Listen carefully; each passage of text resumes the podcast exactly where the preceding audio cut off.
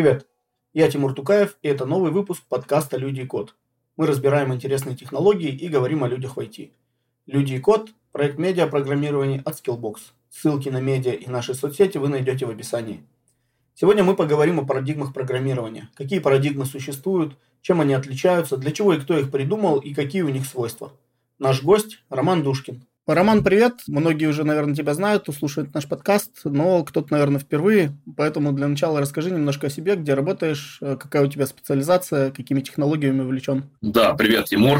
А, меня зовут Роман Душкин. Я директор по науке и технологиям в агентстве искусственного интеллекта. И э, я себя считаю таким технологическим евангелистом, проповедником новых высоких технологий, цифровых технологий, научно-технического прогресса и вот это вот всего движение к светлому будущему, назовем это так. Ну и, собственно, на Ютубе у меня есть э, свой канал, который называется «Душкин объяснит», потому что Душкин объяснит все, что угодно, и там стараюсь тоже своим зрителям, слушателям объяснять все, что касается различных аспектов цифровизации. Э, ну, сейчас я вот заканчиваю с теорией формальных автоматов, поскольку очень интересная оказалась наука. Э, мы, скорее всего, сегодня в связи с парадигмами программирования, про нее тоже поговорим. И вновь буду переходить к семи направлениям своей деятельности. Это искусственный интеллект в первую очередь. Я специалист по искусственному интеллекту, прям вот непосредственно, что называется. Со студенческой скамьи занимаюсь этим вопросом, и у меня диплом в области построения систем искусственного интеллекта как раз. Ну и все остальное. Это квантовые технологии, это распределенные реестры, это криптография, биотехнология. Все-все а, то, что является основой биг-конвергенции. То есть это нанотехнологии, биотехнологии, информационные технологии, когнитивные технологии.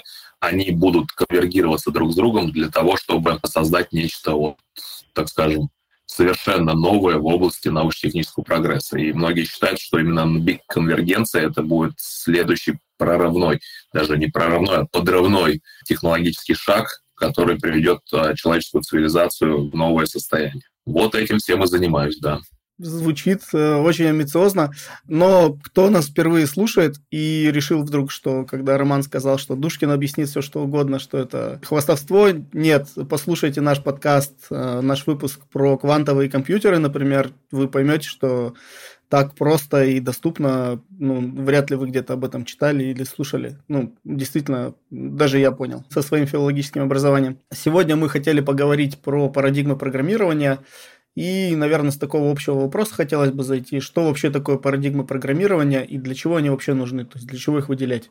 Парадигма программирования – это скорее такой методологический подход к построению программ. И э, нельзя говорить, что есть языки программирования, которые предназначены только для программирования какой-то конкретной парадигме.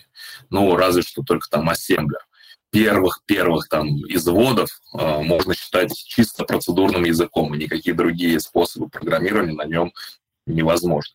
Ну окей, машинные коды на фон Неймановской архитектуре — это чисто процедурное программирование. Все остальные современные языки программирования так или иначе являются мультипарадигменными, и поэтому под термином парадигма мы скорее понимаем именно вот такие методологические основы программирования, то есть как программисты реализуют задачи, которые перед ними стоят, а программисты реализуют очень простую задачу. У них всегда есть на входе какие-то данные, какая-то информация, ее нужно преобразовать в другие данные. То есть программист пишет такой в случае программирования это белый ящик. Белый ящик, к которому на вход подается какая-то информация, и на выходе появляется какая-то другая информация, преобразованная. То есть с кибернетической точки зрения такой преобразователь информации получается. Есть входные данные, есть выходные данные. А входные данные надо преобразовать в выходные. И вот то, как программист эту задачу решает, какими методами, при помощи каких идиом программирования, при помощи каких а, средств определяет как раз парадигма, которую этот программист использует. И можно говорить, что существует такая иерархия парадигм от э, самых таких простых и, э, так скажем, примитивных до более развитых, потому что технологии программирования, технологии преобразования входных данных, выходные, вот эти вот как бы вот это ремесло в рамках информационных технологий, а, оно, конечно же, развивалось с развитием э, науки информатики, с развитием непосредственно технологий э, развивалось, конечно, и понимание того, как правильно, как хорошо писать программы. И, естественно, сегодня, например, на процедурном программировании мало кто пишет, хотя, конечно, есть области, где оно до сих пор э, востребовано и применяется. Но в целом, если говорить вообще вот общо, да, я выделяю три таких основных парадигмы программирования, в рамках которых можно выделять те или иные подходы. И эти три парадигмы — это императивное программирование, императивная парадигма, это декларативная парадигма и это метапрограммирование. Различные исследователи могут по-другому классифицировать а, все это, и существует большое количество классификаций, которые друг с другом могут даже а, конфликтовать. То есть, как вы понимаете, это все вопрос предпочтений, так скажем, и разные исследователи, разные теоретики компьютер-сайенс, они там в силу каких-то своих конъюнктурных, так скажем, требований, конъюнктурных желаний могут по-разному все выделять, ну, там, грант, чтобы получить на дополнительное исследование, например, или так далее. Но с точки зрения конкретных вот прикладных программистов, которые на Земле работают, да, все это э, достаточно условно, и воспринимать это не нужно как прям правило и догму, да, воспринимать те или иные парадигмы программирования необходимо, э, во-первых, с почтенной долей скепсиса и критического мышления, как и все вокруг нас мы должны это воспринимать, да, так и как такой набор лучших практик, а не вот именно догматические наставления э, гуру от программирования, там, Дейкстер, Кнут, которые все эти толстые книги написали, не, они крутые, они очень много сделали для всех программистов, но это не догма как э, в некоторых догматических системах э, передачи знаний. Это именно лучшие практики того, как это делать. Слушай, да, интересный момент. То есть, получается, парадигма – это некий такой, ну, можно, наверное, можно свод сказать... знаний. Это можно сказать, вот да, свод знаний. знаний. Да? Угу, угу. Который помогает э, более осознанно выбирать набор методов для себя, да, для решения тех или иных задач. Да, набор путей, как нам преобразовать реальность вокруг себя, так скажем. И а, хороший программист, программист, который именно, как ты правильно сказал, осознанно а, ведет себя в своей специальности, он должен, конечно, обладать знаниями а, всевозможных парадигм и тех инструментариев, которые они предлагают.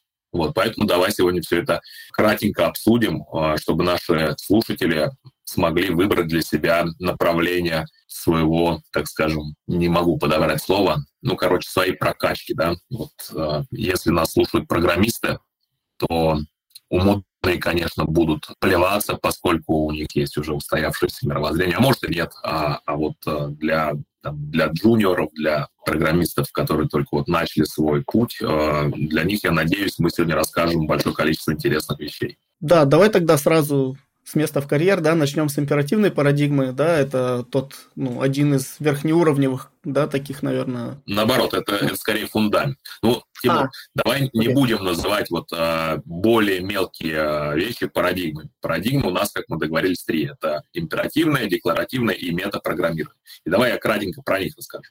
Значит, метапрограммирование пока оставим вообще в сторону и э, посмотрим, положим на чашу весов императивное с одной стороны и декларативное с другой стороны. И, собственно, между ними постоянно идет такая holy war, э, священная война между адептами этих э, парадигм двух, хотя, честно говоря, это, я считаю, вот когда боевые действия начинаются, это всегда кажется вот каким-то незрелым подходом незрелых людей. Зачем обсуждать там, что чего лучше? Впитай в себя лучшие стороны каждой из этих парадигм, пожалуйста, используй на практике то, что тебе нравится. И я считаю, что эти две парадигмы, императивная и декларативная, они отражают как таковые два метода решения задач людьми. Не в программировании, а вообще в принципе в жизни. И а, эти методы следующие. Сейчас я расскажу, и прям должно щелкнуть в голове, сойтись, прям пазл сойтись должен. Один из методов решения задач — это пошаговое выполнение каких-то инструкций. Да? У нас есть, например, рецепт. А, рецепт приготовления какого-нибудь борща. И вот там а, чисто пошаговая инструкция. Возьми свеклу, помой, очисть, нарежь, свари, там положи а, морковку, картошку, что там еще больше кладут. Это такое пошаговое выполнение. А, шаг за шагом мы выполняем. У нас могут быть разные шаги. У нас могут быть шаги конкретные, выполни какое-то атомарное действие. У нас могут быть условные шаги, что если там не солено, положи еще соль. То есть вот какие-то условия. Да, у нас могут быть циклы. Делай вот этот э, шаг, режь картошку, пока она не станет тонкой и так далее. Но э, суть именно в том, что мы пошагово выполняем какую-то последовательность действий. И вся деятельность по достижению от э, начальной точки к конечной, вот эта технология преобразования информации укладывается именно в конечный набор шагов. Э, потому что циклы э, разворачиваются, условные выражения, они как бы тоже э, преобразуются в конкретно атомарные действия или последовательность действий. И все это нанизывается друг на друга как бусы. То есть вот у нас есть цепочка, и на нее бусы нанизываются. Каждая бусинка — это какое-то действие, которое мы выполнили. И это, эти действия выполняются в рамках какой-то временной последовательности. То есть э, в течение времени мы выполняем какие-то действия. Согласитесь, что это один из методов решения задач человеком вообще. То есть мы любую задачу так решаем. Мы просто э, действуем по какой-то схеме, так скажем, процедура. Мы выполняем процедуру. Почему она процедурой называется? Вот по этой причине. А есть другой метод выполнения задач. Это декомпозиция и выражение уже решенных задач еще не решенных задач через уже решенные. И это более сложный подход, но он часто используется в практике в области, там, скажем, управления. То есть когда руководитель сидит и думает, как решить комплексную задачу, да, большую, которую не охватить одним умом или одними руками, и не нанизать вот эти бусинки на нитку. Нужно ее охватить целостно, декомпозировать на части, части раздать исполнителям. Те каждый свою часть тоже может декомпозировать. Конечные атомарные исполнители могут пользоваться результатом как друг друга, так и достигать решать какие-то задачи через уже э, решенные задачи. Это намного сложнее пояснить, и, так скажем, мне на лету пример сложно привести, но именно это вот, если пример рассматривать, то это вот, скорее всего, управление сложной организацией. Да? А если линейный персонал может использовать вот именно такой подход, он потому линейный называется, что он линейно рубит себе задачки, и там первый час выполняет вот это, второй час вот это, третий это, как на конвейере, да, то поднимаясь по уровню иерархии, нам нужно а, охватывать все более и более сложные а, виды деятельности, и более того, агрегировать результаты подчиненных видов деятельности для того, чтобы собрать свой собственный результат да, и это вот именно декомпозиция и выражение задач через уже решенных. И как вы понимаете, первое относится к императивному программированию, да, и что такое императивное? Слово императивное обозначает, что мы предписываем, что делать. Как руководитель линейного персонала вписывает линейному персоналу, что ему делать. Копай отсюда до суда. Все, и ничего другого ты не делаешь. А декларативное программирование, да, это именно декларация. Что такое декларация? Это общее описание того, что нужно сделать. А как оно будет сделано, это уже не волнует вот на каждом, а, на каждом высоком уровне абстракции, не волнует постановщика задачи, как, как сделать, какие последовательности шагов надо сделать для того, чтобы а, достичь результата. А, декларативное программирование описывает способ решения, не предписывает шаги, как в императивном программировании, а описывает э, способ достижения результата. Таким образом, императивное программирование — такой очень кондовый метод, то есть э, тупо нарубаем бусинки, чтобы их нанизать на ниточку. А декларативное программирование — это когда мы описываем способ решения задач и возлагаем на, в случае нас, программистов, возлагаем на систему, при помощи которой пишем программу, все такие вот низовые работы по тому, как э, она там преобразует наши верхнеуровневые абстрактные описания в конкретный машинный код. А декларативного программиста это вообще не волнует. И вот это как бы очень серьезная претензия со стороны а, таких системщиков старой школы, которые на ассемблере за каждый бит памяти боролись, что э, люди, которые начинают программировать э, в декларативном стиле, вообще не заботятся ни о памяти, ни, о, ни о быстродействии, ни о чем вообще. Они просто очень высокоуров... высокоуровнево и абстрактно описывают свои задачи. Но нужно же за каждый бит бороться, потому что память ограничена. У меня на БК, 6, БК 1001 было 16 килобайт оперативной памяти. Я там на бесике а, за каждую букву, которая в оперативную память улетала, боролся. Да? А системные программисты, которые программируют какие-нибудь бортовые устройства, у которых там а, стоит флешка, на 4 э, килобайта, скажем. Вот, вот у них э, это для них. Но когда мы работаем над сложными системами и над такими вещами, в принципе, можем не думать, декларативное программирование помогает абстрагироваться от вот этих вот фон Неймановских э, заморочек э, и не думать э, в терминах э, выполнения э, машины Тьюринга своих шагов, а думать именно о том, как решать задачу. А все вот эти вот оптимизации проведет уже более-менее умный компилятор, который это умеет делать. Сегодня э, все декларативные языки развиты, прекрасно оптимизируют без необходимости точного такого тщательного контроля со стороны программиста за каждым битом. Ну, конечно, там, когда э, Glasgow Haskell компайлер компилирует Hello World в 25 мегабайт, это немножко вот именно программистов старой школы э, вымораживает. Но, с другой стороны, в те же 25 мегабайт он скомпилирует достаточно сложную программу на тысячи строк кода, а я хочу сказать, что на, написать на Haskell тысячу строк кода — это примерно как там 10 тысяч на каком-нибудь C++. Примерно так. Таким образом, резюмируя, императивное программирование мы предписываем, причем очень так кондово, на низком уровне, предписываем компьютеру, что делать, а декларативное программирование мы очень высокоуровнево и абстрактно описываем, какую цель мы хотим достичь, какую задачу мы хотим решить.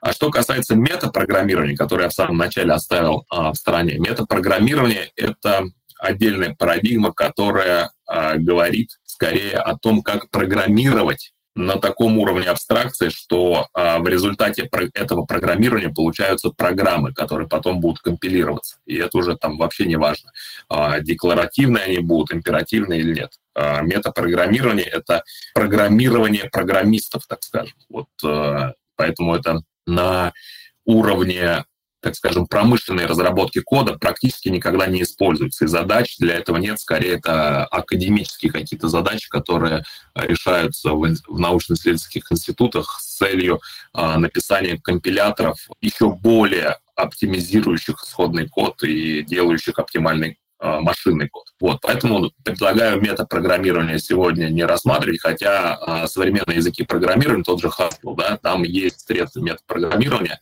там есть расширение, которое называется Template Haskell, которое как раз позволяет заниматься метапрограммированием. Почему Haskell? Потому что это единственный язык, который я знаю более-менее хорошо. Вот, поэтому я буду в процессе нашей беседы постоянно к нему апеллировать, какие-то примеры, возможно, на нем приводить. Ну и, кстати, на моем канале по четвергам я тоже Haskell э, рассматриваю, разные, разные задачки мы со зрителями решаем. Haskell уважаемый язык и интересный. Я даже книжку себе по нему купил, но еще не дошел немножко, а, пока доучиваю предыдущий язык. Вообще, ну, по, что касается метапрограммирования, ну, кажется, в этой концепции Lisp в свое время развивался – и кажется, в скале есть определенные инструменты, которые тоже помогают заниматься метапрограммированием. А вот если говорить об императивной парадигме, то те вещи, да, о которых сейчас будем говорить, вот, структурное программирование, аспектно-ориентированное, объектно-ориентированное, как правильно их назвать тогда, если это не парадигмы? Подход. Окей. То есть есть императивное программирование, в, в его рамках есть э, некоторые подходы. Процедурный подход, структурный подход, объектно-ориентированный, аспектно-ориентированный, какой там еще есть? обобщенный, обобщенный подход. Там э, намного более как бы, большое количество подходов, нежели написано у нас в Википедии. И, э, ну, я предлагаю вот пройтись по вот этим пяти подходам, которые в Википедии написаны, потому что э, все так или иначе с ними э, знакомы, поскольку они на слуху. Начнем тогда с процедурного, наверное, подхода. Что это такое, для каких задач он подходит, какие у него плюсы и минусы? Процедурный подход, а, как я сказал уже, на мой взгляд, это такая устаревшая методология, и он использовался, когда вот у нас был либо машинный код, либо какие-то старые версии Фортрана, Алгола, вот таких языков, ну, Basic там, да, которые позволяли нам тупо писать вот эти вот операторы, как они называются, операторы программирования, да, как я писал на Basic, я помню. CLS — это, значит, очистка экрана. Print э, по таким-то координатам какую-то строчку. Input, там это ввод с клавиатуры, получение ввода с клавиатуры и так далее. Процедурном программировании э, выражу, как бы используется вот все то, что я говорил про эти бусины, которые мы нанизываем на ниточку. У нас есть нить выполнения программ, и у нас есть разного рода бусины. Красная бусина — это вывести на экран какой-нибудь текст. Синяя бусина — это считать с клавиатуры какое-нибудь э, введенное значение и так далее. У нас есть специальные бусины, которые позволяют переходить, прыгать на, другой, э, на другое место. У нас есть специальные бусины программе, да. Ну, оператор GoTo, знаменитый оператор GoTo, который как, э, как раз и стал причиной дальнейшего развития всего этого. Ведь люди бы так и остались на уровне процедурного программирования, если бы не GoTo. А, и, собственно, дальше у нас есть а, специальная бусина, которая ветвит программу. То есть у нас вот была одна веточка, да, одна ниточка, и она стала в две. У нас есть специальная бусина, которая зацикливает а, эту ниточку, и там бусины выполняются по кругу.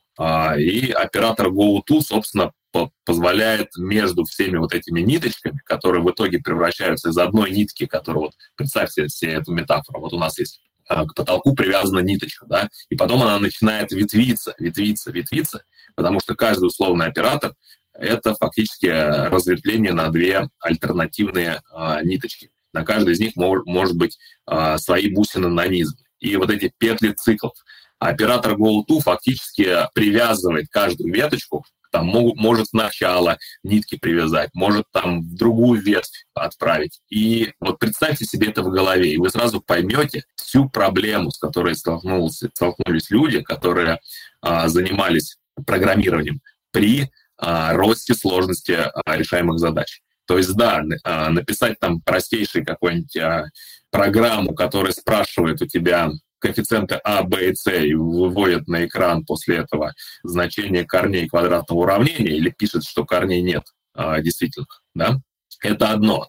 Но написать, автомати- автоматизировать деятельность какого-нибудь небольшого предприятия, а то и большого, это совсем другое. И, естественно, при разрастании программ вот этих вот ветвящихся ниток, на которые бусинки нанизаны, да, люди стали задумываться, почему так все плохо, почему это становится клубком, не а, такой систематизированной, понятной, красивой вещи, да, бисер, нанизанный на ниточки, такой индейский узор а становится каким-то безобразным клубком, которому даже придумали название спагетти-кот. Что за такое спагетти-кот? Возьмем кастрюлю, нальем туда воды, а, вскипятим ее, кинем спагетти и перемешаем. Вот кот стал вот таким, вот этим вот клубком непонятных ниток исполнения, в которых э, никто уже разобраться не может. А если человек уволился, куда-то пропал, оставив после себя вот это наследие, все, э, разобраться в этом просто нереально. И, собственно, теоретики компьютер-сайенс, информатики начали думать, а как же быть? Как же нам а, бороться со сложностью, со все возрастающей сложностью реализации программы? И получился второй шаг структурное программирование. А можем чуть вернуться, вот если говорить про процедурное программирование, то какие языки еще раз э, наиболее ярко его выражают? Это Basic, да, Algol, Fortran? Старые, старые языки, да, Fortran, Basic. Ну, Тимур, я же говорю, сегодня приводить даже вот я же с самого начала сказал, что приводить в пример какие-то языки смысла вообще нет, потому что uh-huh, uh-huh. подходы программирования это скорее про метод решения задач, а не про язык. Ты можешь на ассемблере объектно-ориентированно программировать, потому что сегодня там есть такие возможности. А можешь на Haskell писать код в тупом императивном стиле. И я знаю много, многое количество программистов, которые, начиная работать на Haskell, не могут себя пре как бы преобразовать, не могут себе сделать этот парадигм shift, сдвиг парадигмы, и продолжают тупить и на Haskell писать э, вместо того, чтобы использовать идиомы Haskell и прекрасные способы выражения своих мыслей на этом замечательном языке э, в функциональном стиле, продолжают писать в императивном стиле. Это возможно. То есть на Haskell можно писать в императивном стиле. Но это, это как бы не то, что глупо, это неправильно. То есть э, подход в программировании, парадигма — это скорее про метод реализации того, что ты задумал, а не про язык. Все языки сегодня уже стали мультипарадигменными.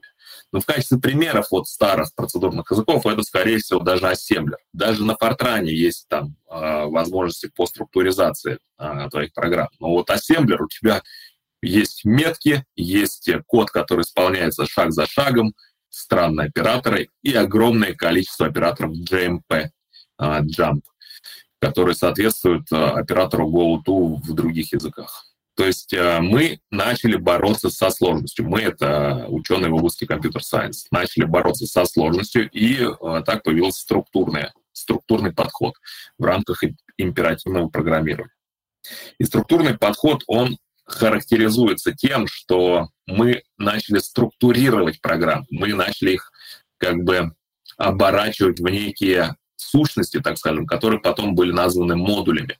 И мы группировали в этих модулях а, функциональность, так скажем, похожую специ... А, функциональность. Все, что относится, допустим, к обработке а, каких-нибудь расчетных коэффициентов в, ну, допустим, возьмем автоматизацию промышленного производства на каком-нибудь металлургическом комбинате. Да, вот там э, на этом металлургическом комбинате есть какие-нибудь прокатные станы. С их датчиков постоянно идет поток какой-нибудь телеметрии. И вот все, что касается обработки этой телеметрии, описывается в отдельном модуле. И самый главный как бы флаг, символы веры, назовем это так, а, структурного программирования, это отказ от оператора GoTo. То есть вот это вот наш а, клубок а, бисера, который нанизан на ветвящиеся ниточки, которые ветвятся, ветвятся, циклятся и так далее, да, начал превращаться в а, нечто другое, начал приобретать структурность. А структурность заключалась в том, что а, мы выражали различные задачи, которые нам нужно решить, в виде небольших а, кусочков кода, в которых не было операторов GoTo. Как бы все необходимые а, вещи, которые, при помощи которых мы а, могли решать задачи. Это только условный оператор и циклы. Циклы разных типов. Там цикл по классические итерации от 1 до n, а, циклы по условиям, повторяя, пока не будет выполнена история и так далее. И, собственно, было доказано, что без оператора GoTo мы можем построить Юрин полные языки программирования. И даже сегодня существуют языки программирования, в которых этого оператора нету. То есть, э, так скажем, там в каком-нибудь Паскале, да, вот Паскале, это такой Николаус Вирт, да, разработал Паскаль, потом модулу, Аберон, там у него еще был э, большое количество этих э, языков Вирт разработал. В нем все равно, в этих языках, он оставлял оператор GoTo. Несмотря на то, что все они вслед за Дейкстрой отказались от использования. Но он оставил в своих своих языках, которые перечислил оператор, по той простой причине, что на всякий случай пусть будет. Это, собственно, а, вопрос обратной совместимости в головах у программистов. То есть было выращено там целое поколение программистов, которые еще работали в процедурной манере. И для того, чтобы их пересадить на новые языки, которые поддерживали структурную парадигму, структурный подход, необходимо было обеспечить обратную совместимость. И им нужно было оставить в этих языках оператор GoTo собственно, что и получилось. Но этот оператор был уже ограничен. Нельзя, например, а, вот когда мы процедуру в Паскале в том же определяем, нельзя при помощи оператора GoTo из одной процедуры в другую перейти. По-моему, это запрещено. Я сейчас могу ошибаться, но вся логика, так скажем, а, моя математическая интуиция восстает против возможности перехода по GoTo из одной процедуры в другой. Такого быть не может. Но, возможно, в этих странных эзотерических языках, как я их называю, это было возможно. Вот, поэтому структурный подход в программировании — это просто как бы качественное развитие следующего уровня процедурного подхода. И вместо а, большого вот этого клубка спагетти мы получаем так скажем, карточки, связанные друг с другом, на которых написан какой-то небольшой код. Эти карточки соответствуют неким процедурам, которые выполняются, получают на вход какие-то значения а, и выполняют какие-то действия. Мы еще к функциям не перешли, мы еще пишем процедуру, но эти процедуры уже стали такими структурными, поэтому он и структурный это называется, структурными элементами больших программ. И эти процедуры стали такими отчуждаемыми. Это а, теперь можно было сравнить, так скажем, не вот с таким вот клубком, с бисером, да, а с кусочками пазлов. И ты при помощи этих процедур э, выкладываешь мозаик. Но все равно, если эту метафору принять, да, кусочки пазлов очень зависят друг от друга. Каждый, каждый кусочек при, при, как бы присоединяется только к, в определенное место. И в структурном программировании получается, что а те процедуры, которые мы пишем, а, те э, структурные элементы исходного кода, которые мы создаем, они э, могут употребляться только в определенных местах. И это, так скажем, э, существенное ограничение структурного подхода. И получается, ну, вот этот оператор GoTo или Jump, да, под капотом, я так понимаю, он остается на уровне там компилятора, например, да, или еще где-то. То есть внизу он где-то там есть. Без него не обойтись, я так понимаю. Поскольку у нас есть фон Неймановская архитектура наших компьютеров, и все компьютеры сегодня работают именно по на фон Неймановской архитектуре, несмотря на то, что ведутся разработки э, других архитектур. Именно архитектура, которая придумана Джоном фон Нейманом, э, она предполагает, что по-другому быть не может. У нас есть э, центральный процессор, который тупо выполняет инструкцию за инструкцией. И даже для того, чтобы организовать какое-нибудь там циклическое выполнение, нам нужен оператор GoTo, ну или Jump, как он в ассемблере называется. Чтобы выполнить условный оператор, вот в этой архитектуре нам нужен Jump. То есть с точки зрения э, машины Тьюринга, как бы материальным воплощением которой является фон Неймановская архитектура, конечно же, нам нужен GoTo, но мы от программиста его скрываем. То есть э, структурное программирование скрыло GoTo от программиста получается, структурный подход тоже имел свои проблемы, да, вот, которые касалось того, что это как кусочки пазла, которые стыковались только в определенной последовательности. Я это понимаю. Дальше мы переходим к аспектно-ориентированному подходу, или там уже такой преемственности нет дальше?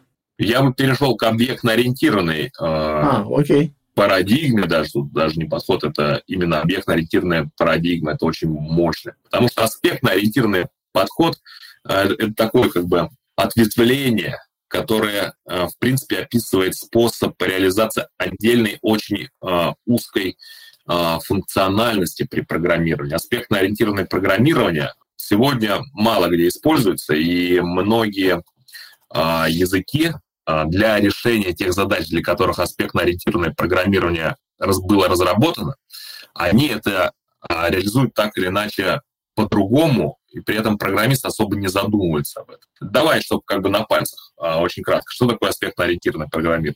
В процессе, опять же, развития а, сложности программ, которые создавались, было замечено, что некоторые функции, функциональность, не функции в смысле функционального программирования, да, а некоторая функциональность вот тех систем, которые мы создаем, они а, являются, так скажем, сквозными.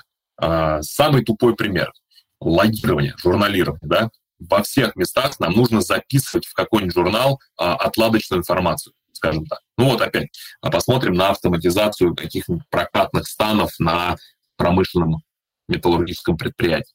Что бы мы ни делали, нам постоянно нужно в какой-нибудь а, журнал писать а, то, что происходит. Получили телеметрию, обсчитали телеметрию, записали результат обсчета куда-нибудь все это необходимо логировать. И вот это вот логирование представляет собой такую сквозную функциональность. И в каждом как бы, структурном кусочке кода, который ты пишешь, тебе необходимо эту функциональность реализовывать, причем с самого начала. Так вот, аспектно-ориентированное программирование объявляет а, вот всю такую сквозную функциональность неким аспектом. Не знаю, почему было слово такое выбрано, потому что аспект с латыни переводится как точка зрения, а, а это именно вот какой-то вот сквозная функция. И эту сквозную функцию в рамках аспектно-ориентированного подхода можно было написать в одном месте и использовать в разных кусочках твоей структурно, структурированной программы. Насколько это удобно, я, честно говоря, не знаю, потому что, повторюсь, при развитии технологий программирования, при появлении развитых э, подходов типа объектно-ориентированного или функционального, а вот эта задача реализации сквозных, а, сквозной функциональности, она решается по-другому. И, собственно, на мой взгляд, аспектно-ориентированное программирование сегодня можно как бы изучать как такой исторический курьез, который вот ответвился от основного мейнстримной ветви и вот куда-то там отошел.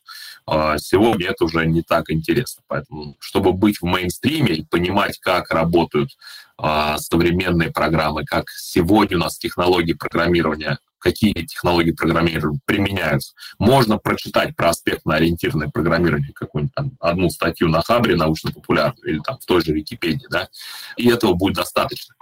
Поэтому предлагаю на этом не останавливаться. Окей, тогда с объектно-ориентированной парадигмой поразбираемся. Да, и, собственно, случился следующий качественный переход от структурного программирования к объектно-ориентированному. И тут уже это такая следующая мега-ступень произошла. То есть если с процедурного до структурного у нас произошел такой небольшой скачок, качественный переход, да, то со структурного на объект-ориентированный у нас произошел мега-скачок. Потому что, конечно, объектно-ориентированное программирование поломало мозги многим, поломало в хорошем смысле мозги многим поколениям программистов. Ну, кстати, а, в хорошем смысле или нет, не знаю, потому что с точки зрения функционального программирования объектно-ориентированное, оно такое себе. И поломало-то оно в плохом смысле. Вот. Но вместе с тем, а, сегодня именно объектно-ориентированное программирование является тем мейнстримом, на котором а, пишется практически все. То есть современные языки программирования — это объектно-ориентированные языки, и а, мы а, вступаем на почву, когда мы при реализации технологий программирования начинаем использовать следующий такой метаподход. Если вот я про императивное и декларативное программирование рассказывал, что императивное — это такое предписывание того, что делать, да, а декларативное — это описание общей задачи и чего мы хотим достичь, да, то объектно-ориентированное программирование, оно включает в себя оба этих э, подхода. Потому что на высоком уровне абстракции мы описываем общую схему нашей задачи, а на более низком уровне мы предписываем, как э, решать, там, достигать какие-то промежуточные результаты. И объектно-ориентированное программирование основано на очень простой э, и понятной концепции, которая нас, людей, окружает повсюду, везде, вокруг нас, в нашей э, действительности. Это концепция объекта. Объект, у которого есть какой-то класс. Вот и все. Пример. Все вещи вокруг нас, люди, а, животные, птицы, там, а, предметы материальной природы, нематериальной природы даже, это объекты. Вот я сижу, вокруг меня находится вот мой ноутбук, книги, которые я вижу, там детские игрушки, которые рядом лежат, кровать, банкетка, шкаф и так далее. Вот все то, что я вижу вокруг себя, это некие объекты, которые мы выделяем в нашей материальной культуре. Если мы пойдем на природу смотреть, мы увидим там деревья, травы, а, облака, небо и так далее. Это все тоже объекты. У объектов есть два набора некоторых таких... Не могу сейчас подобрать слово, чтобы не войти в коллизию. Ну, так скажем, первый набор — это свойства объекта. Облака. Какие бывают облака? Кучевые, дождевые, там, тучи, перистые, неперистые, а, цвет у них есть. То есть свойства, что это? тип какой-нибудь, вот если мы облако рассмотрим, да, я вот сейчас смотрю на небо, там не облачко, но вот, э, допустим, там было бы облачко. У нас есть тип, у нас есть там объем, у нас есть а, цвет, у нас есть еще какие-то свойства. Если мы рассмотрим такой объект, как человек, то у нас огромное количество свойств. Это имя, возраст, дата рождения, размер там, ноги, Э, длина руки, объем бицепса и прочее, прочее, прочее. Огромное количество свойств. И, э, в принципе, для решения э, каких-то задач нам не нужно брать все свойства. Мы выделяем какой-то небольшой набор. Это первый набор, который мы выделяем в объекте. Есть второй набор. Это паттерны поведения, которые объект исполняет, проявляет при взаимодействии с другими объектами. И эти паттерны поведения выражаются через некие процедуры, которые выполняет объект. В процессе выполнения этих процедур могут меняться свойства объекта, про которые первый набор, да, первый набор — это свойства, второй набор — это паттерны поведения. Я, не, я сейчас намеренно не говорю слово «функциональность», потому что я не хочу вторгаться в зону функционального программирования, да, но у нас есть именно паттерны поведения. Вот у нас есть, я смотрю на, на пол у себя, тут лежат детские игрушки. Я поднимаю там шарик, такой, как бы, ну, шарик, который бегает там по каким-то лабиринтам, да, и вот я на него смотрю, и я вижу свойства. У него есть размер, у него есть форма, у него есть там а, цвет и те какие-то а, характеристики, которые нам интересны при использовании этого объекта. У него есть а, способы его использования или его паттерны поведения. Что это? Это то, что он скатывается с горки, если его положить на наклонную поверхность, то, что он там стоит на а, не движется на ровной поверхности и так далее. То есть какие-то у него есть способы его взаимодействия с другими элементами этого конструктора. Он, если он заходит в какие-то ворота, в, котором, в которых есть разделение туда или туда, то он может а, пойти либо направо, либо налево поехать. И вот способ определения, куда покатится шарик, это является паттерном поведения вот этого объекта, который определяет э, ворота и так далее. То есть наша программа в этом подходе, в объектно-ориентированном подходе, представляет собой описание, причем декларативное описание а, множества взаимодействующих объектов. Каждый объект при этом представляет собой а, экземпляр некого класса. А класс — это как, скажем, как тип объект. У нас, а, как пример, у нас есть класс человек. У нас есть класс человек. И Тимур Тукаев является экземпляром, конкретным объектом, инстанцированным элементом э, класса человек.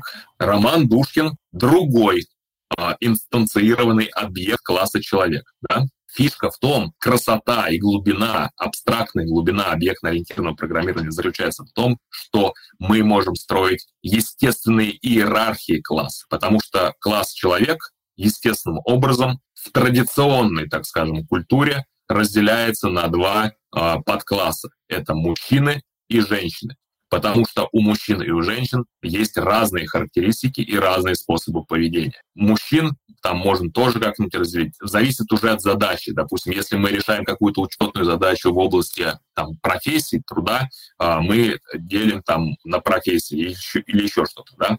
Но фишка в том, что мы можем естественным образом описывать иерархии классов в, в объектно-ориентированном программировании. И инстанцируя класс, то есть конкретизируя его свойства, мы получаем такой конкретный уже объект, который, с которым можем осуществлять те или иные вычисления. И получается, что а, на верхнем уровне в объектно-ориентированном подходе у нас такое декларативное описание иерархии классов, да, а на более низком уровне у нас получается императивное описание методов, способов поведения объектов в тех или иных условиях а, при взаимодействии с другими объектами, с теми или иными другими объектами. И в этом получилась а, сила объектно-ориентированного программирования, потому что оно стало очень гармонично описывать окружающую нас реальность. Оно очень удобно позволяет описывать э, решаемые задачи, потому что мы, как вот садится программист, да, охватывает своим э, мозгом задачу, выделяет в этой задаче разные объекты, строит из них иерархию, абстрагирует разные способы поведения, помещая на более высокий уровень э, абстракции в классах или на менее высокие, на более низкие, да, те или иные способы поведения, а потом инстанцирует объекты из этих классов и запускает взаимодействие их друг с другом. И они решают конкретную прикладную задачу. То есть объектно-ориентированный подход, он работает вот так. Постарался объяснить очень на пальцах. Конечно, там большое количество, огромное количество нюансов того, как можно определять те или иные вещи, там, константные объекты, интерфейсы, поля, там, записи и прочее, прочее, это все уже касается либо конкретных реализаций языков программирования, либо очень тонких нюансов э, в объектно-ориентированном подходе. Поэтому э, предлагаю в это не углубляться. То есть объектно-ориентированное программирование это стало мощнейшим двигателем прогресса в области технологий программирования. Сегодня оно, естественно, остается в мейнстриме. Показалось, что объекты похожи на каких-то сотрудников, да, у которых ну, есть набор качеств, есть какие-то действия, которые они обязаны по работе выполнять, да, и мы как будто бы этих сотрудников заставляем взаимодействовать между собой на уровне программы, стыкуем, и они, соответственно, что-то вот делают то, для чего они предназначены. Насколько, может быть, такая метафора корректна здесь или некорректна? На мой взгляд, это очень корректная метафора, да, и более того, а, у этих сотрудников есть должностные инструкции, по которым, собственно, они работают. И есть э, сотрудники более высокого уровня, которые там могут присматривать за сотрудниками более низкого уровня, там, контролировать качество их работы, контролировать там целостность э, данных. Но я повторюсь, это уже такие нюансы. Вот, но в целом, да, объектно-ориентированное программирование — это создание большого множества таких объектов, которые начинают взаимодействовать э, друг с другом на основе тех должностных инструкций, которые у них написаны. Вот, и должностные инструкции обычно пишутся в императивном стиле, поэтому э, объектно-ориентированный подход все-таки считается подходом в рамках императивного программирования. Но сегодня, конечно, уже э, большое количество функциональщины стало внедряться и в объектно-ориентированные языки. Ну, естественно, так, примеры языков. Сегодня это Java, конечно, это C++, Буквально пару дней назад у меня ребенок старший пришел в институт и говорит, там опять C++ проходит. Я ему говорю, Бьерн Страуструп велел и на, а, терпел и нам велел. То есть, да, Бьерн Страуструп а, разработал надстройку над языком C а, в виде C++. И это был один из мощ... был, остается один из мощнейших языков объектно-ориентированного программирования. Ну, конечно, такие языки, как Smalltalk, они изначально строились как объектно-ориентированные. Что я еще в институте учил? Уже не вспомню. Ну, в общем, сегодня это Java и C++. Для меня это настолько странный язык, что я не могу сказать про него ничего конкретного. Ну, нам, собственно, сегодня уровень абстракции – это парадигма. И вот там еще был такой обобщенный подход на Википедии, да, и о нем что-то можно сказать? Чем-то он интересен вообще или нет смысла вообще о нем говорить? Ну, не то, что он мне интересен, но, на мой взгляд, обобщенный подход – это такое развитие объектно-ориентированного подхода. Давай я напомню, а, какие у нас есть четыре столпа объектно-ориентированного подхода.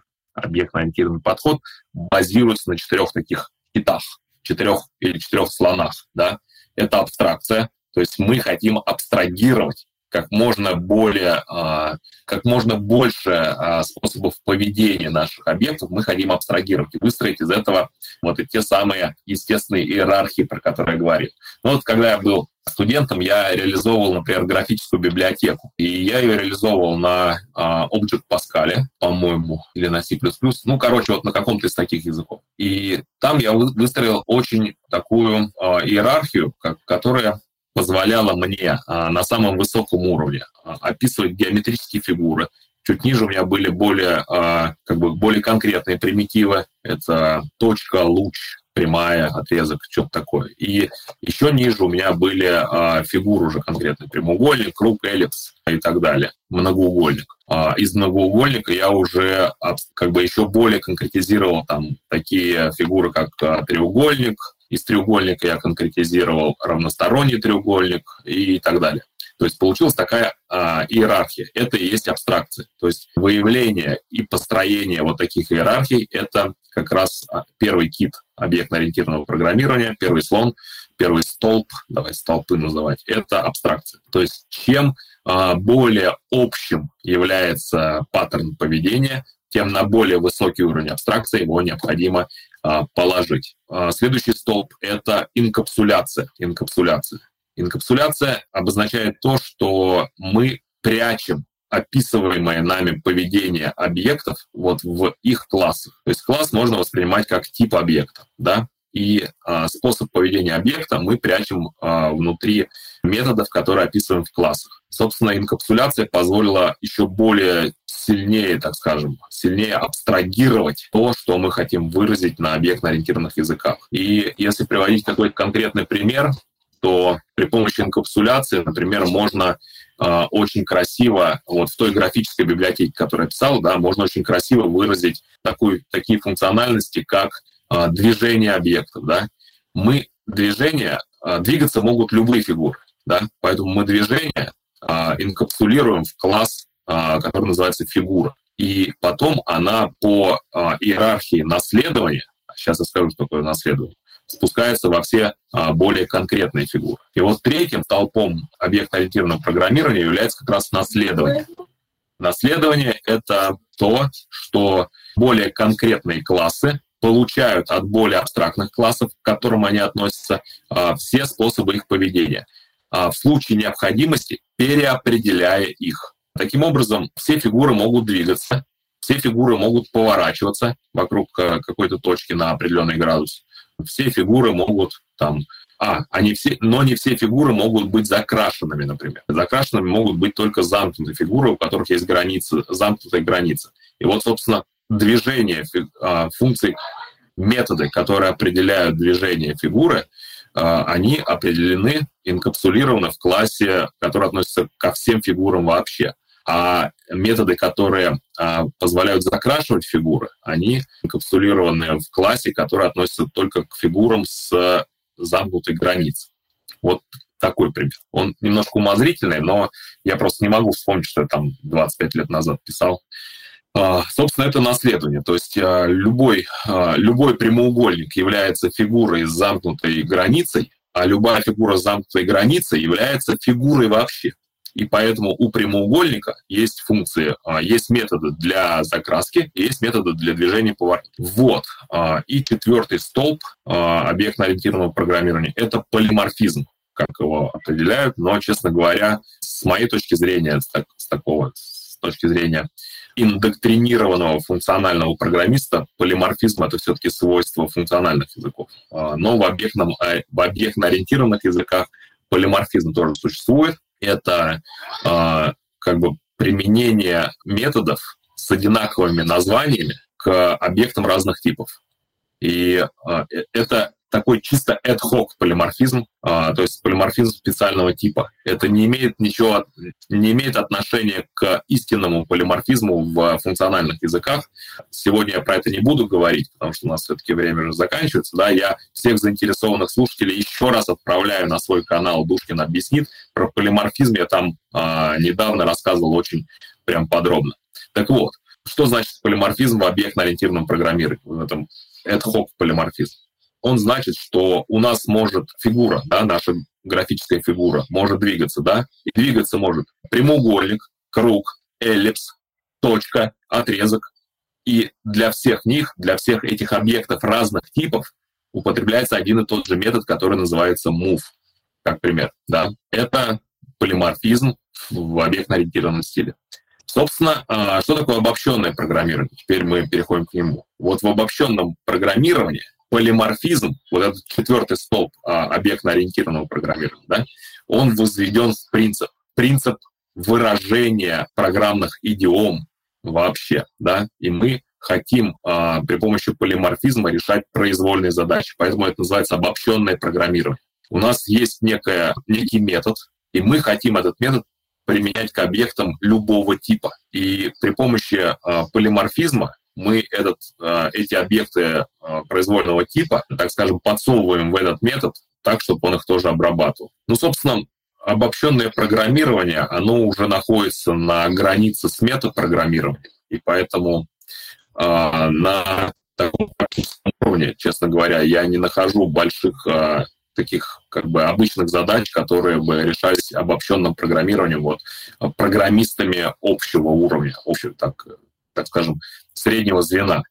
Очень-очень редко, на мой взгляд, в практических задачах, которые э, встречаются в промышленном программировании, необходимо применять какие-то подходы э, обобщенного программирования. Это тоже скорее академическая дисциплина, и тем, кто хочет э, узнать, что это такое, достаточно тоже будет там прочитать пару научно-популярных статей. А если вдруг э, в какой-то момент потребуется это программировать, то э, после прочитывания э, вот этих самых научно-популярных статей у человека просто в голове щелкнет, что вот это можно решить при помощи методов инструментария обобщенного программирования. Тогда он пойдет покопается там на Stack Overflow, куда обычно ходит программист, пойдет, найдет и, самое главное, поймет, что там написано. Тогда, наверное, попробуем про декларативную поговорить парадигму, да, есть, получается, внутри нее выделяют, ну, чаще всего то, что встречается на просторах интернета, логический подход и функциональное программирование, да? Да, ну, а, Тимур, я предлагаю сделать вторую серию, и а, сейчас я кратко а. расскажу про функциональный и логический okay. подход. А во второй серии мы очень uh-huh. детально, я предлагаю очень детально функциональный подход рассмотреть, прям вот посвятить да, да, времени, как как мы всему посвятили, но посвятить функциональному подходу. Потому что функциональный подход — это очень круто. Он действительно ломает э, мозги программистам тем, кто научился программировать функционально. Вот реально мне, вот когда я начал программировать на Haskell, я без, э, так скажем, без такой натуральной тошноты не мог смотреть на императивный код. Там, на C++ меня до сих пор э, вызывает, вот у меня старший сын сейчас программирует там на этом C++ бесконечно убогом. И я смотрю на этот код и думаю, боже мой, за что? Почему они так это пишут? Поэтому предлагаю вот так сделать. То есть, чтобы научиться круто программировать в функциональном стиле, нужно сделать именно э, срыв покровов, там, надлом в мозгах. Но это сделать необходимо, потому что э, качество твоего программирования повышается на порядке. Вот, но э, как бы это такая затравка к нашей следующей встрече была, да, а, и кратенько, быстро расскажу, что это такое. Значит, декларативное программирование а, чаще всего разделяется на два подхода – логический и функциональный. Логический подход – классический язык, пролог. Пролог, который пишется а, в 15 строк кода на Haskell, интерпретатор пролога. То есть а, логическая парадигма погружена в функциональную, если так можно выразиться, но ее выделяют отдельно, потому что был пролог, ну, он остается. И это как бы наследие а, методов искусственного интеллекта в области автоматического вывода типов, логического logic reasoning, то есть вот автоматического вывода теорем, доказательств теорем, да, автоматического. Это вот результатом исследований в этой области в рамках искусственного интеллекта стал язык пролог и логическое, логический подход в программировании, в декларативной программир, э, парадигме. И, собственно, логический подход позволяет выражать программу через сбор, я не побоюсь этого, пропозициональных форм. То есть у нас есть логика, тупая булевая логика с двумя значениями истинности. True и false то есть э, ложь и истина, и операции над ними. Операция отрицания, конъюнкции, дизъюнкции, импликация и прочее, прочее. Все эти операции являются базовыми для логики, они встроены в язык пролог там, или другой э, логический язык, но я не могу себе представить что-либо другое, кроме пролога. А, и а, фишка в том, что пролог реализует вывод, логический вывод. И а, программа на нем обычно состоит из двух вещей. А, первая вещь — это база знаний, в которой мы описываем, декларируем различные факты. И а, вторая вещь а, в этой программе — это запросы. И когда люди начинают учиться прологу, а, изучают его, а, обычно там задачи сводятся, все задачи, которые рассматриваются, это что-нибудь про а, родственные отношения. Мы можем определить атомы в виде имен людей. Там кто у нас есть? допустим, что там у меня, Роман, это я, там, Елена, моя супруга, Кирилл, мой сын, Данила, мой второй сын, да, и вот мы определяем отношения между этими атомами. Отношения определяются в виде предикатов. Допустим, есть предикат а, parent, parent, да, parent — это предикат с двумя а, местами, двухвалентный предикат. Соответственно, предикат parent определяет отношение родительства. И мы можем записать, что parent в нашей базе знаний будет вот в которой есть четыре атома. Роман, Елена, а, Кирилл и Данила, да, у нас есть четыре, четыре же, четыре же, да, отношения. Parent Роман Кирилл, то есть Роман является родителем Кирилла, да, parent Роман Данила, parent Елена Кирилл, parent Елена Данила, да. Мы можем определить одноместные предикаты, например, мужчина и женщина man и woman. И, соответственно, мы определяем, в базе знаний записываем man — Роман, man — Кирилл, man — Данил и woman — Елена. Вот у нас есть такая база данных, база знаний. Мы определили четыре атома и а, два предиката. Один предикат двухместный, parent, и второй предикат, а, два предиката одноместных, man и woman. Три предиката определили. И теперь смотрите, как интересно. Мы можем теперь определить, например, понятие «отец», father. Father — отец это parent и мужчина. То есть father x, y равно parent x, y and man x. То есть мужчина, являющийся родителем, называется отцом. То же самое мы говорим матери, а, по поводу матери. Mother. Mother x, y это parent x, y and woman x.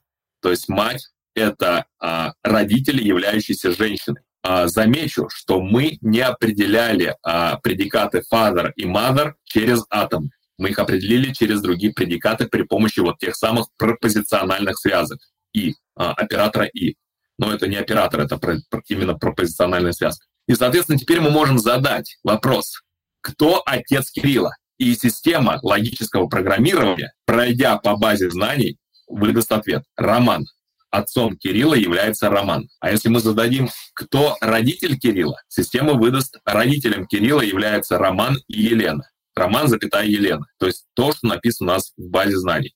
И вот такие отношения а, описываются очень-очень легко именно в терминах логики. У нас есть атомы, и у нас есть отношения между ними. И потом мы можем задавать огромное количество вопросов об отношениях этих атомов друг с другом или даже ну, о каких-то совершенно абстрактных вещах, которые, которых изначально не было в базе знаний. И система логического программирования, ну, пролог, она будет отвечать на эти вопросы, если может на них ответить. Если не может ответить, она там будет какие-то диагностические сообщения писать. На SQL еще похоже по описанию.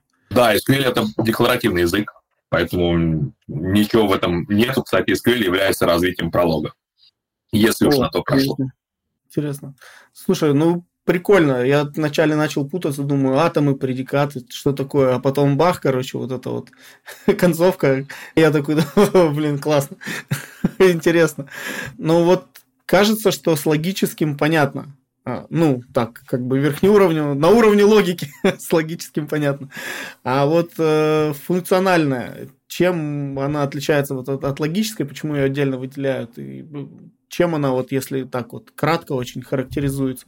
Вот, а функциональную, как, про которую я предлагаю поговорить в следующий раз. А, но сейчас я очень кратко расскажу, что это такое. Функциональная парадигма основана на понятии функции. Ну, очевидно, да, функциональная парадигма, функциональный подход — это функция. При помощи функции можно выразить все, что можно выразить при помощи функции. А функция — это, собственно, наша общая такая обобщенная кибернетическая схема. Вот то, с чего я начал говорить, а, начал нашу встречу. У нас есть коробка, в которую мы подаем какой-то вход и из которой мы имеем какой-то выход. Это же функция. Это математическая функция. И эта коробка может быть белым ящиком, черным ящиком, серым ящиком, каким угодно ящиком. Но функциональный подход говорит, что давайте все программы писать в виде взаимодействия вот этих коробок. У них есть декларированный вход, декларированный выход, а как они внутри устроены, нас вообще не волнует. Мы просто будем ком- делать композиции этих коробок друг с другом, устраивать pipeline, а, то есть передавать выход одной коробки в другую, там как-то их соединять друг с другом, и у нас получится, а, что наша программа которая, которая сама по себе является большой коробкой, состоит из большого количества маленьких коробок, внутри которых лежат еще более маленькие коробочки, каждая из которых представляет собой очень простую концепцию. Коробочка получает на вход а, входные значения и выдает на выходе выходное значение. Все, это функция. Фишка функционального программирования в том, что это чистые математические функции, и поэтому к ним можно применять э, средства математического анализа. Все, весь тот инструментарий математики, который предназначен э, для э, анализа функций, э, применим в функциональном программировании. Даже такие странные, казалось бы, с точки зрения обычного программиста вещи, как ввод и вывод. Даже это упаковывается в функции, монады, и так или иначе эти функции становятся чистыми. Вот, но про это предлагаю поговорить именно в следующий раз, потому что это безбрежный океан, и как ты, Тимур, понимаешь, это, это мой хлеб, который меня как бы кормит. Э, я готов про него говорить там, часами. Мы утонем, если продолжим сейчас. Да, да. Вот задача была сегодня очертить э, по-крупному вот все эти парадигмы. Ну, на самом деле показалось, что вот, это, вот эти вот наборы коробочек, да, все более более маленькие коробочки. У меня почему-то две, две, две ассоциации всплыло. Первое это я вспомнил рекурсии, да, и как бы если ну, мы идем, раз, раскладываем рекурсию, да, по действиям, то получается там где-то там конце или наоборот в начале получается, да, какие-то маленькие атомарные действия, которые потом по цепочке выше, выше, выше собираются ну, во что-то большое. А второй момент, это вот когда мы говорили про ООП, говорили про абстракцию. Мне кажется, что здесь вот эта абстракция, наверное, ну, в каком-то таком более чистом, что ли, или более явном виде. Ты знаешь, Тимур, а, в функциональном программировании абстракция возведена в абсолют вообще потому что мы абстрагируем вот эту внутренность этой самой коробочки, и у нас получается э, интерфейс. У нас есть сигнатура функции, которая описывает, что мы подаем на вход, и это, это что-то никогда не может э, быть другим. То есть у нас есть функция, которая принимает на вход, например, два э, целых числа. Ну, функциональное программирование все это немножко по-другому, но для того, чтобы было понятно. Функция, получающая на вход два целых числа и, допустим, складывающая их, возвращающая сумму, да, функция сам для двух чисел. Вот она всегда получает на вход только два целых числа. И на выходе у нее всегда сумма этих чисел. В этом заключается чистота функций функционального программирования. И именно поэтому их можно а, анализировать математическими методами. И именно поэтому в функциональных языках компиляторы а, являются самыми а, оптимизирующими штуковинами, которые можно придумать, потому что они оперируют с функциями как с чистыми математическими понятиями. Повторюсь, Интересно. даже если мы используем ввод и вывод. интересно, но пока не очень понятно, и в следующем выпуске, я думаю, мы подробно прям разберем. Ну, наверное, последний маленький вопросик. Вот ты упоминал, что существуют эксперименты по поводу того, чтобы собрать железо, скажем так, да, там микропроцессоры уж или я не знаю что, которые бы работали не императивно, а ну, декларативно или еще как-то. Я правильно тебя понял? То есть действительно есть такие проекты, которые пытаются это сделать? Да, но я бы не сказал про декларативность, но, в принципе, были там вот в Японии в 80-х годах прошлого века были попытки создать компьютеры пятого поколения на прологе, у которых машинный код был бы прологом. А, были попытки сделать лист машины, и, по-моему, даже успешные. А, но все это осталось на уровне такого академического интереса, так скажем. Это вопрос, знаешь, я тебе скажу, это вопрос еще одной э, беседы, если ты хочешь. Э, эта беседа касается э, разных вычислительных моделей. Вот про одну мы уже поговорили, это квантовое вычисление, да. Про другую мы сегодня поговорили, это программирование в чистом виде. Но вычислительных моделей существует большое количество. И вот одна из них, машина Тьюринга, которая, как я сказал, воплощена в нашей реальности при помощи компьютеров на архитектуре фон Неймана, вот она нас ограничивает в том или ином виде. И поэтому сейчас вот все так. Но я думаю, возможно, когда-нибудь мы какой-нибудь другой компьютер построим, например, на биологических основах биокомпьютера, на ДНК там, или на других молекулах подобного типа. И там будет все по-другому. Там архитектура будет совершенно другая. Ну или квантовый компьютер, да, там архитектура не фон Неймановская, далеко не. И, в принципе, ею быть не может. Так что все впереди. Круто, круто. Анонсируем сразу следующий выпуск. Будет у нас в ближайшее время еще о функциональном программировании. Так что подписывайтесь, не теряйтесь. Ссылки оставим на YouTube канал Романа. Там очень много классных видео. Я сам захожу, смотрю регулярно. Правда, времени не хватает на все. Вот. И Смотрите на, видео... на X2 на X2 смотрите и слушайте. А, кстати, это очень хорошо прокачивает мозг раз, а, рекомендую, и позволяет а, загружать действительно в себя большие объемы информации. И, ну, когда вы натренируетесь на X2 смотреть, слушать, то это становится настолько естественным для вас, что обычная, обычная скорость там при которой в кинотеатрах показывают фильмы, станет для вас нечто пугающим. Я, например, в кинотеатр не могу ходить смотреть, потому что, мне кажется, это настолько медленно затянуто. Я тут давеча э, пересматривал сериал «17 мгновений весны», что-то меня торкнуло, захотел пересмотреть. Сколько там? 30 лет, наверное, прошло, и вот я решил пересмотреть. Ну, прикольный сериал, да. И я его смотрел на скорости X2, Потому что и когда и даже на скорости X2 мне казалось, что они так медленно все делают, так прохаживаются медленно. А потом я решил на обычной скорости посмотреть, это было невозможно. Поэтому если вы хотите себя как бы прокачать, ускорить себе мозги, себя ускорить, а, учитесь воспринимать информацию на X2, и даже там аудиоинформацию даже быстрее можно. Но я вас предупреждаю, наши уважаемые слушатели, что это вас испортит. Испортит, возможно, в плохом смысле, но для меня этот смысл оказался хороший. Придется смотреть 8,5 мгновений весны вместо 17. Вот. А, Роман, спасибо еще раз, что присоединился. Сегодня нашел время, рассказал. Достаточно важная тема, ну, которая кажется, может быть, кому-то сильно теоретической, но на самом деле на практике ее приходится использовать постоянно. Жду уже с нетерпением, когда будем про функциональное программирование говорить. И вот, классно, спасибо большое. Спасибо, Тимур, тебе за приглашение. Всегда рад, так что обращайся. Да, пока. Да, всем пока. С вами был Тимур Тукаев. Слушайте наш подкаст на разных платформах, ставьте звезды, оставляйте комментарии и делитесь с друзьями. Хорошей недели. Пока.